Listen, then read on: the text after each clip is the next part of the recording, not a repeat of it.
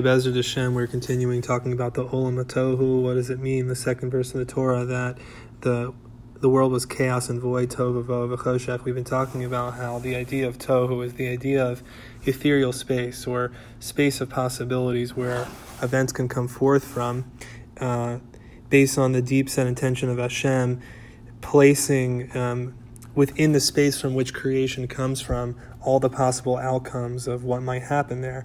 Uh, we're going to see, God willing, next time, Le- uh, Leshem, just quoting the straight Midrash, where it's brought in many Midrashim that Hashem basically designed reality that inherent within the space of possibilities from which reality comes forth was all the events that are recounted in the Torah, in the Tanakh.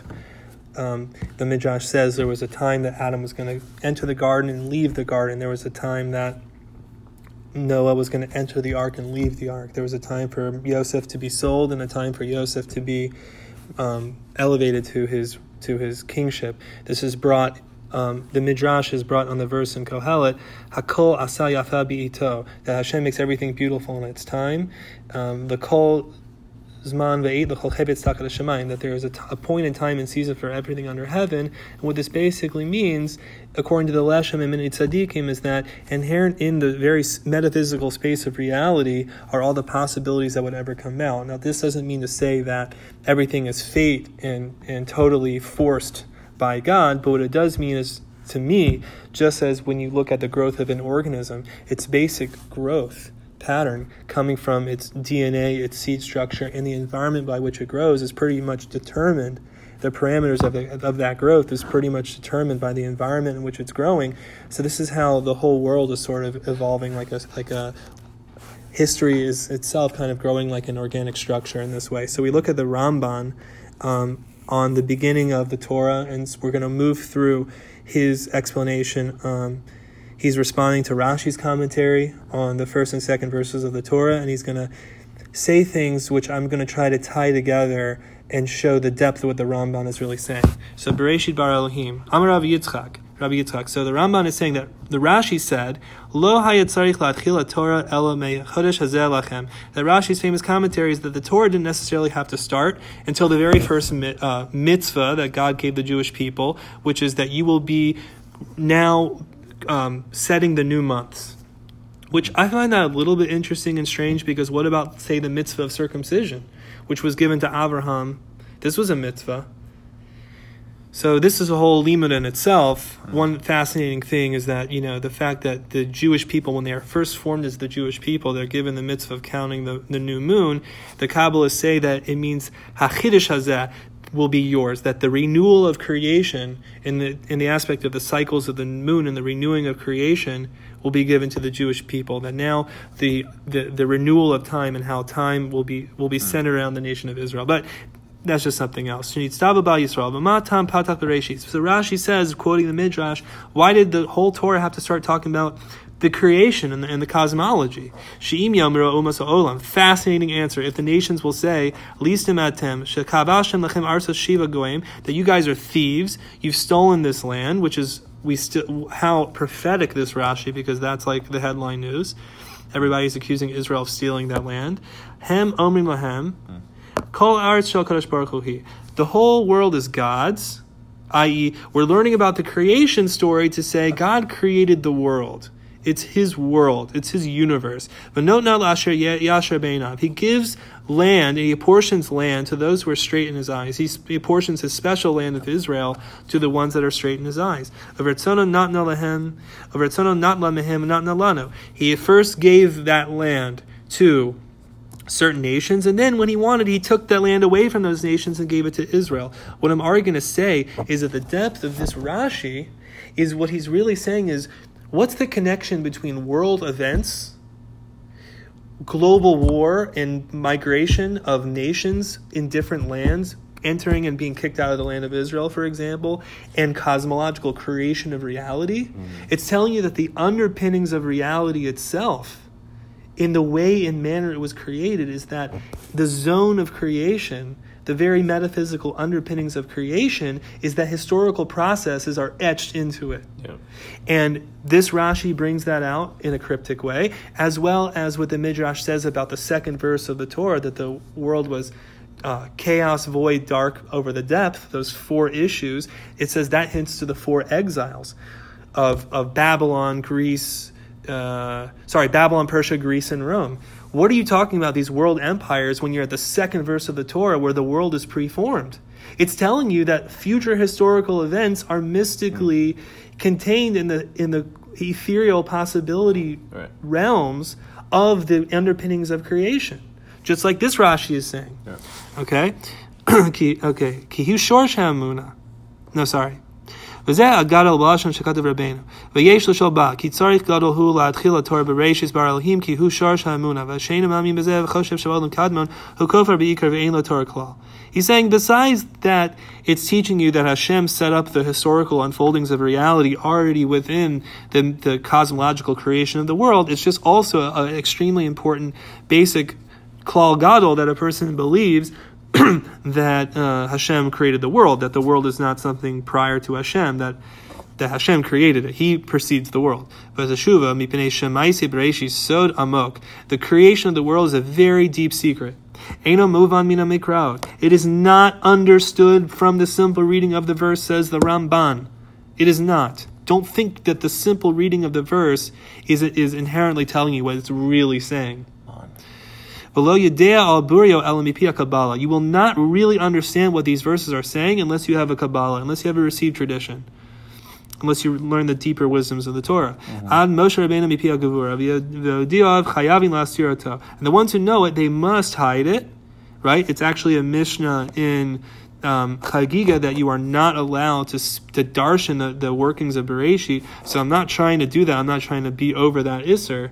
But I am simply going to read the, what the Ramban is saying because he did publish it for the masses. Does that qualify as a passing on of his Kabbalah to us?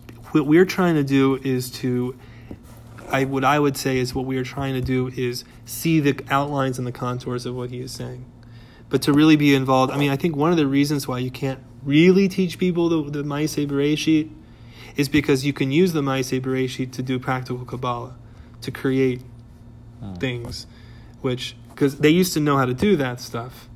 Or like Sefer Yetzirah kind of Yes, stuff? Yeah. exactly. And you can buy Sefer Yetzirah in Borders. Right. So nobody's going to know how to actually use it. Right. So what we're doing is appreciating some of the contours and outlines of it to get a deeper understanding of our world. As he said, to have emunah in Hashem. Because again, we're just what we're doing is we're peering into the depth of that Rashi that he quoted and that midrash that I just quoted. What is the connection between the creation of the world and the fact that world events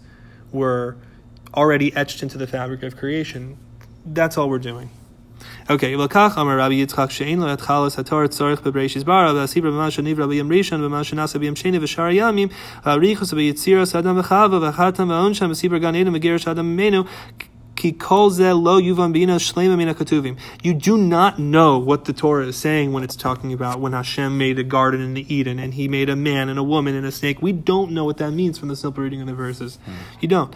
And that's why Rashi is saying, why are we putting this in the Torah? Like, these verses are really just codes for the initiated.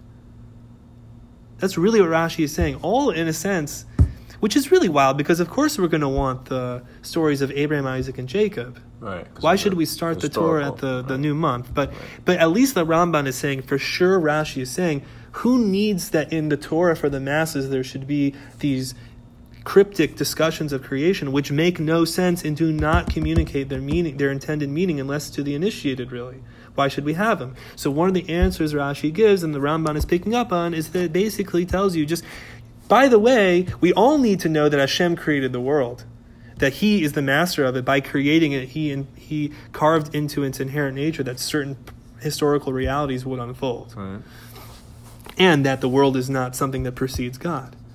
So it needs to be in the torah as like almost a way of serving like hey masses just let's get clear. The torah doesn't think that the world preceded god. Yeah, all- all of all of the conflicts with Israel basically have all been foreseen as one example of, of how this framework, this blueprint's already been laid out. ahead Yeah. of time. for sure and that gives us um that gives us faith to handle whatever comes our way Right. וכל שכן סיפור דור המבול, הפלגה שאין הצורך בהם גדול, ויספיק לאנשי התורה בלעדי הכתובים האלה, ויאמינו בכל וזכר להם בעשר דיברס. It could have just said, why didn't we just take care of it it also mentions creation later in the Ten Commandments in the book of Exodus.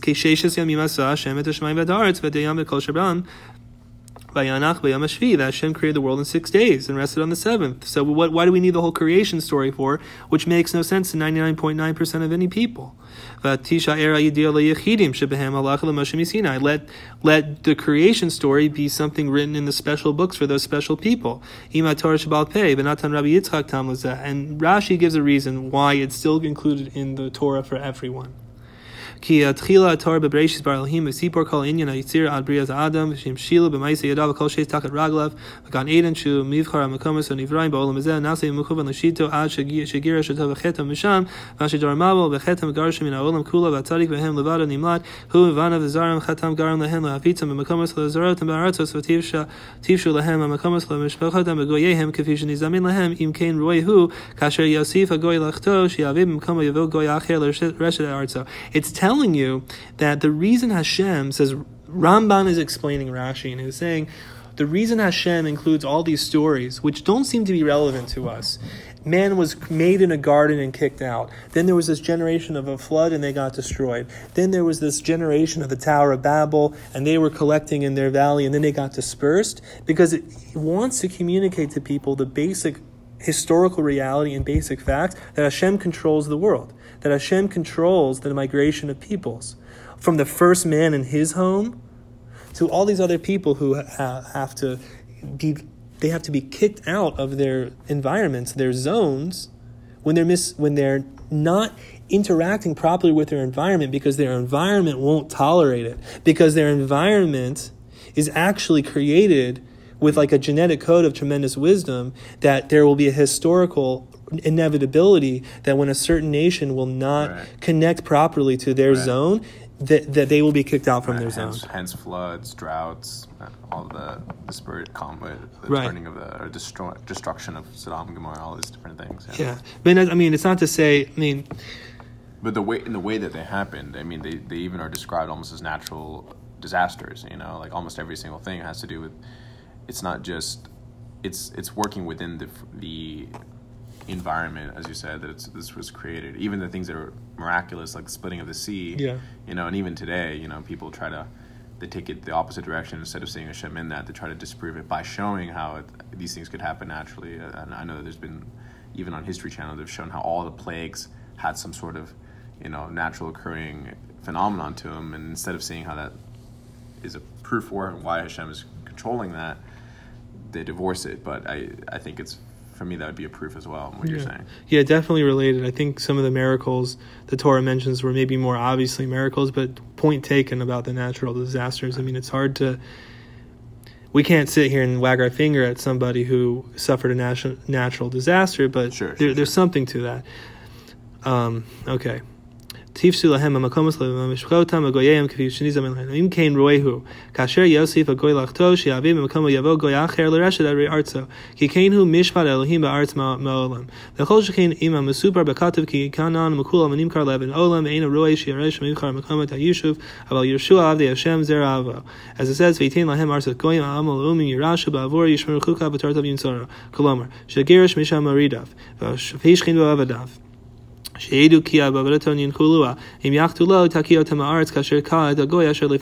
That basically it says that the, the, the, the verses express that the land will vomit out, the land itself will eject out the nation that no longer is, is behaving appropriately in that environment because it's within this within the very space that's creating experience at a certain point it will create the experience of ejecting that nation if they're no longer connected to their land. It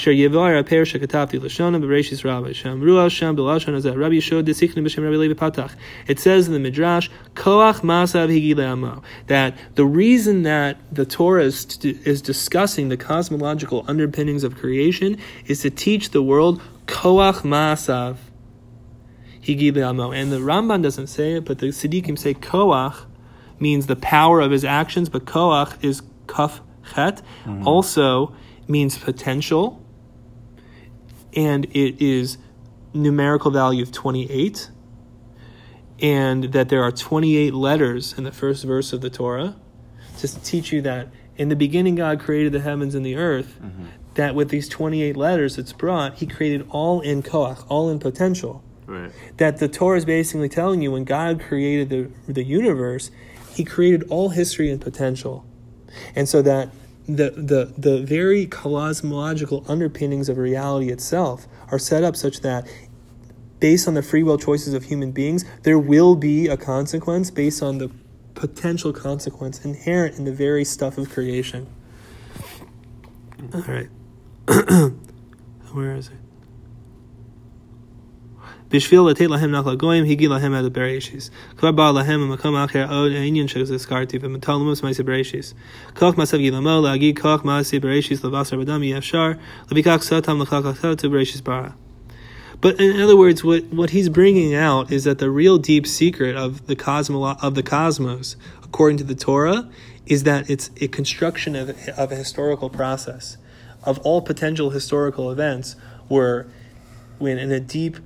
mystical way con- are, embedded in the very fabric of reality, that is really what the story of cosmological creation is coming to tell you.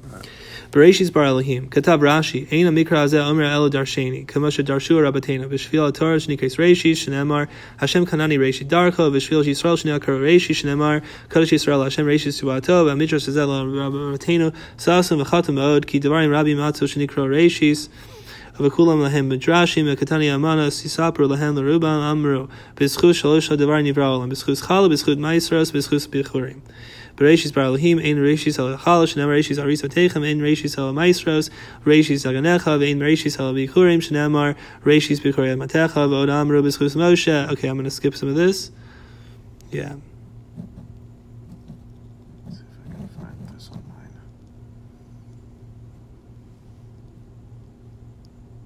Okay, so we're skipping down a little bit and finishing up this Ramban, Bezrat Hashem. Okay, so the Ramban says as follows.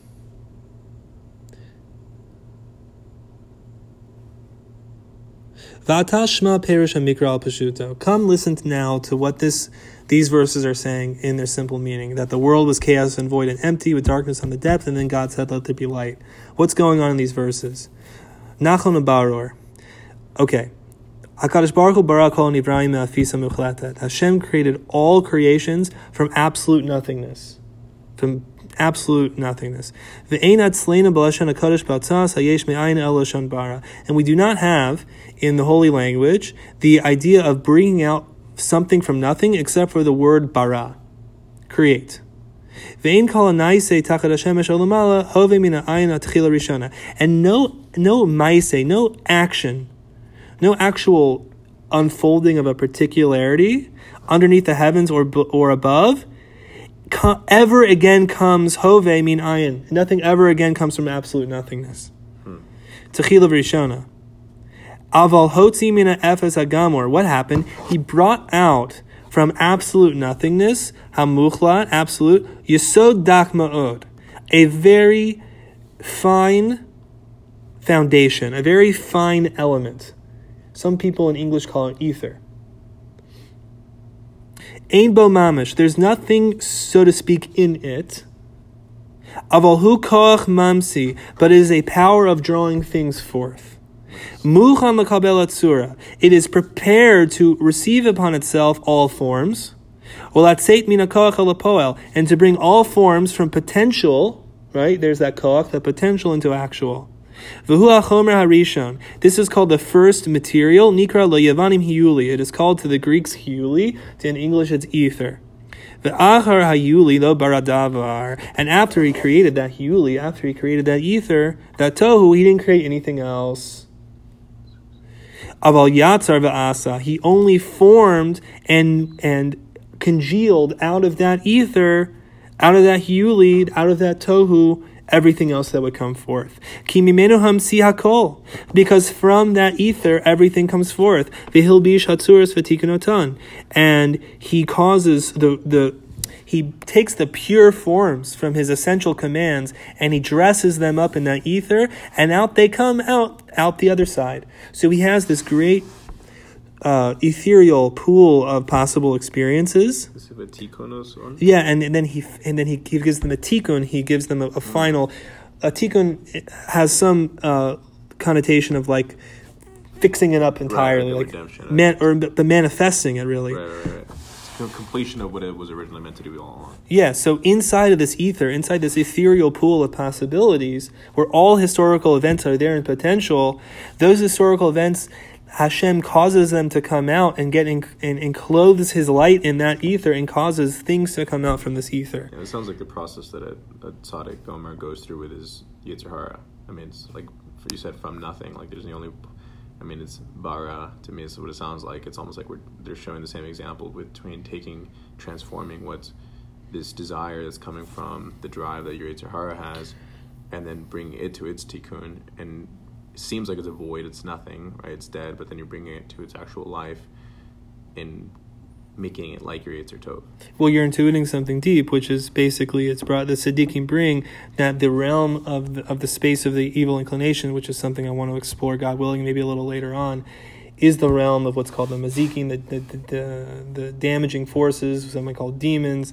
It's the place where our sins, it says the the petach hatarovet, that sin is crouching at the opening at the opening of where re- reality can manifest into what it could be. A person is basically supposed to, it says, you should serve Hashem with your two inclinations. Mm. So it, within this ethereal space, the default is that a person is going to sin. But the tikkun, is that you can, from the space of possibilities, manifest yourself doing the right thing rather than the wrong thing. Right. So you're intuiting something very true, um, for, based on what I understand. Mm. Um, okay.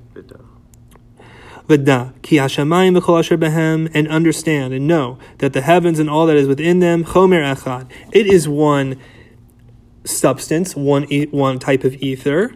The aretz v'chol asher ba, chomer echad, and the land and all that is in it, it is another basic material ether. So you have two interacting ethers, the heavenly ether and the earthly ether the, heavenly tohu and the earthly tohu. Mm-hmm. Hashem really created two ethereal zones, heavenly ether and earthly ether. That's what it means in the beginning Hashem created the heavens and the earth. It really means that he created two ethereal spaces with all heavenly possibilities contained in the heavenly ether and all earthly possibilities contained in the earthly ether. And then what happens? Ushneim levadim nivraim. Those were the only two things that were actually created. Those were the only two things that were taken out of complete nothingness. About kol nasi mehem, and everything else from then on is just created by them interweaving together. Beautiful, right? Mm. Very, very beautiful. I love this Ramban. V'achomer hazeh shekaro hiuli. And this matter, which people call hiyuli, hylic material, ether, tohu, nikar balashana kodesh tohu. In Hebrew, it's called tohu. V'hamila nigzeres melashon betoe al rishonas. It comes from the Gemara in Kedushin Mem Beit that it's talking about a person, chas v'shalom, it's called he's tohe al rishonot. He is confounded by the first ones. That It means that a, the only way that a person can lose his mitzvot is if he regrets doing them, is if he wishes that he never manifested them. So, on the one hand, a really wicked guy can do tshuva at the end of his life and wish that he never manifested all those sins. And if he truly, truly, sincerely wishes he never did it, and he wasn't using teshuva as an excuse to sin, he wasn't saying, "Oh, I'll just right, do tshuva." Right, right, he he was a bad bad guy, and then he he saw the light, and he really, really wished he never manifested things that way. All that is er, erased. Now you have to do some serious tshuva. On the other hand, unfortunately, a person can be righteous his whole life and he can be tohe al rishon, and at the end he can regret all those good actions he did, and it can be as if he never manifested them. Hmm. But anyway, that's just a side point. Because the Ramban says if you're going to call this ethereal space, this this tohu something, you're going to get confused and want to call it something else. The word means confusion. In the in the Arizal basically says in the Eitz Chaim it, the word tohu, which is the Hebrew word for ether, means that a person is so confounded that they see, they intuit that from this ethereal space, all existence is there, yet at the same time they intuit that there's absolutely nothing there. Right. It has not taken on any form, yet is the space of all possible existence. Right. like if we, to us, our genetic code is like tohu. Like you're telling me that my whole body system is contained in these in this DNA. Miles of it. Yeah, that's right. amazing. But it's what is it? It's basically just information in empty space right. to us compared to our body. So this is what tohu is. All right. Because it, does not get dressed up in any forms yet that it should actually be able to be named. Yeah, it is not dressed up in any form that you can then call to it. Oh, this is what it is. It's it's the it's the philosophical and tr- and truly metaphysically real, cosmologically real concept of an ethereal space that is like the genetic code of any existence, where all experiences are there, yet before it's before they are preformed when they're when they are still yet pre-formed and haven't get, gotten their formation, you're like, wow, this is a deep abyss of everything, but there's nothing there yet. It's, it's very amazing.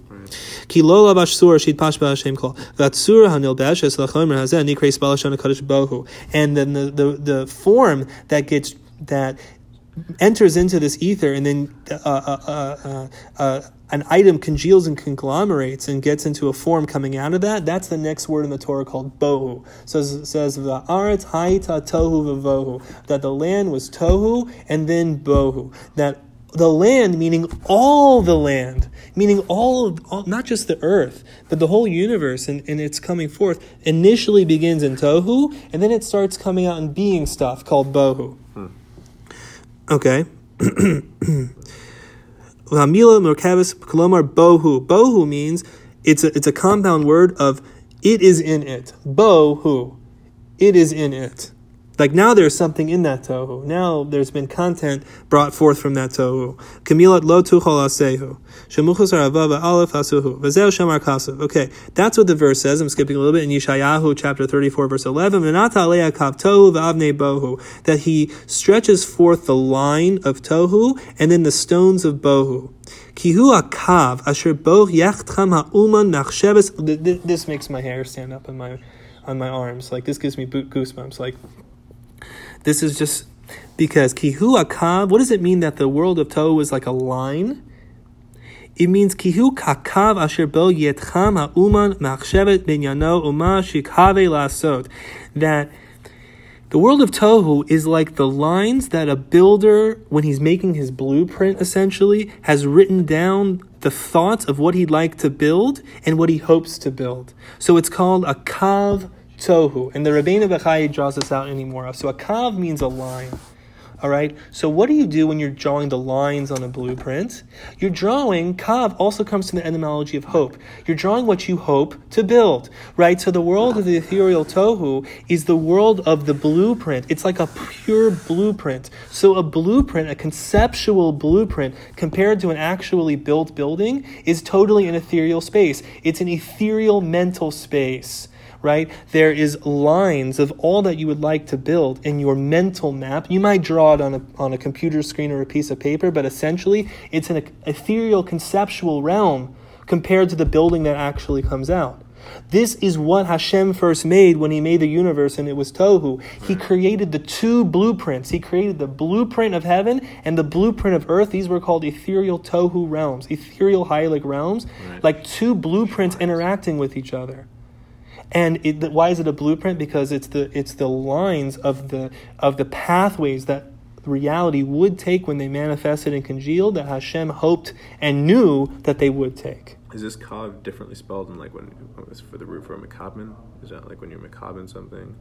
Yeah, a little bit different. That's with a chaf rather than a kuf. Okay. Okay. Davar ametai ben adam v'chazer lebo my davar sheish mamash. Okay, so we'll just do a little bit more. So th- that's just a very, very beautiful point. That this is just therefore describing that the, the space of the Olam HaTohu is an ethereal space, yet has all possibilities. It's like the blueprint created by lines, the lines of future pathways of unfolding manifestation that the master builder Hashem hoped for and knew would come out as he was the architect of creation. Okay, and then it's called stones of Bohu because the stones it, by Hashem, by Hashem, Hashem is an amazing architect.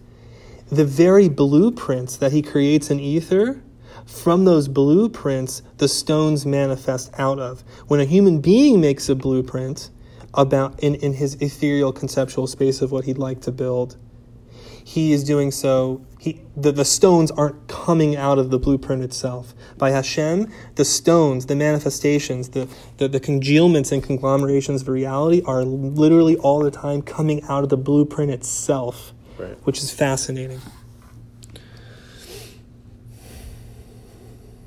So that's tohu vavohu. Okay. The Amar Elohim Balakoko Kulam. All right, you're on paragraph four now. Paragraph four. Okay. The Amar, the Amar Elohim, it says Bereshit bara Elohim at the Shemayim v'Ta'aretz. In the beginning, Elohim created. Why that name of God? Balakoko Kulam, the the master of all the powers. Ki Amila Ikar El Shu Koach, because Elohim is a is a name of God that's a compound of Kale, which means power. V Mila Merkevet, it's a compound word. Kale Haim, Kilo Elu, Samuch, Vahim, Yermoz, Lechol Shar Kochos. He is the power of all the other powers. Klomer Koko Koko Kulam. Okay.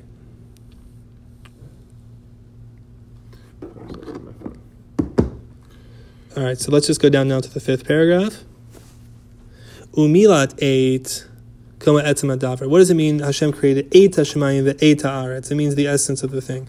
Darshabav shehila olam l'rabos kihia nigzera min ach haboker v'gam laila v'kein amar rabbatinu eight hashemayim l'rabos hahema levano kokav hachama levano kokav mazalos ve'eit haaretz l'rabos ayilanot d'shayim v'gan eden. That when the rabbis say, what does it mean eight hashemayim ve'eit haaretz? These extra eights is to include the sun and the stars and the and the, and the moon, and eight haaretz is to include all the trees and the grasses in, in the Garden of Eden. To say that when it says Bereshit bar Elohim Eita Shemayim ve'Eita Aretz, so we said heavens was really heavenly ether, earth was earthly ether, and the eight and the eight, the Aleph through Tav represents all the letters of the Hebrew alphabet. It represents all the heavenly things that would later uh, congeal out of that ether, all programmed in that ether, Yeah, and all the earthly things that would ever come out of the ether, all programmed in the earthly ether. I heard that even if you like get real like technical about it, you could even say that like eight in itself is the first thing. That was like before you had Yeah. it's bara it. It's Yeah. like literally like you created it. Yeah. And then through it, then everything else is created. Right. right. So in the beginning, Hashem created the entire Hebrew alphabet. Right. What that really means is he's he's coding the he, the Hebrew alphabet, the lines of the code Right. that are going to govern these two ethereal spaces, that they would create all that would come mm-hmm. out from them. Very good. Okay. The Rabbot Ilano. Okay. V'achar she'amar ki betchila b'maimer echad bara Elohim el hashemayim v'aretz v'chol tzva'am. After the first verse says that in one statement Hashem created all the heavens and all the earth and all that they would ever contain, all that would ever come out in history, programmed into heavenly ether and into earthly ether, just waiting for those two ethereal spaces to interact and congeal and conglomerate all elements from, from those two programmed conceptual spaces. It then goes back that the then it says in the first the second verse that the land that the ethereal land the lower ether, the ether that's actually going to manifest ultimately worlds of separation rather than heavenly realities, that it was in a state of tohu, kolomer, ein mamish. It was a it was an ethereal state that had nothing there. V'haita bohu ki hilbish and then it became bohu. It started to, to manifest stones. Items, realities were literally starting to manifest and congeal out of the blueprint of the land of the land ether. Explain again why stone? why they use stone? Stones is just the most um, basic way of describing a something, like Okay. like a congealment, like a building block of Yeah, reality. right. Uperish shebetzur hazu tzuras dal yisodas shehem ha'esha mayim va'afar va'avir milat ha'aretz tichol arba elu. Va'esh- Okay, when it says darkness, darkness is actually the ethereal element of fire, choshech. Hmm. Mipnei sha'esha yisodis hashucha, because really ethereal fire, not a campfire that's bright and white and yellow, but ethereal fire is black. Ah. Yeah. Because we've been describing how the really the four ethereal elements are not the campfire that you see and not the fire that you see. They're pure ethereal elements. You've never seen pure fire. I mean, I've, I've heard something that in a scientific way. It's almost like this: that every color, when you see a color, what you're actually seeing is everything but that color. Like it's that color is really in reality every other ref- color reflecting, except for that one color. And for some reason, your brain picks it up as the one color that's missing. Yeah. So that, that's a fair. Uh, there's a fair way to connect that because really, the Rambam says it in his Mishnah Torah. Like everything, even fire that you see is not fire. It's it's some ratio of a mixture of all the four ethereal elements. So it's very heavy on the fire element, but there's even some water element in the fire, Right. and everything's like the yeah. So you've never seen pure fire, right? So that's what darkness means in that second verse. Which I guess could explain why one fire was able to take out the other, and for Avram, when he was when the one of the fires was what is it? Uh, the the angel was almost meant told to act against its own nature in a sense by putting out the other fire, and it was the malachim of, of fire. Yeah, the, and basically Leshem explains that the abyss and the other items are talking about the four ethereal elements. Tahomot is the water ethereal element, the depths. Um, the Ruach Elohim, the spirit, is the, is the ethereal element of air, and um, uh, yeah, and so we'll stop there, Baruch Hashem. And so again, what we see from this whole discussion is how all history is contained in the enco- encoded in the two ethereal heavens and earth. The, ether- the two ethereal zones where all unfoldings were encoded, so that this is now therefore explaining what the Ramban is saying about these Rashis, that the reason why we learn what is otherwise inaccessible, cryptic descriptions of the metaphysical underpinnings of reality is to just basically appreciate that all historical unfoldings were already encoded into the two primal ethers of ethereal spaces of heaven and earth, and that we should have faith that there's a tremendous wisdom, not only, so to speak, coming from above, but encoded into the very fabric of reality itself.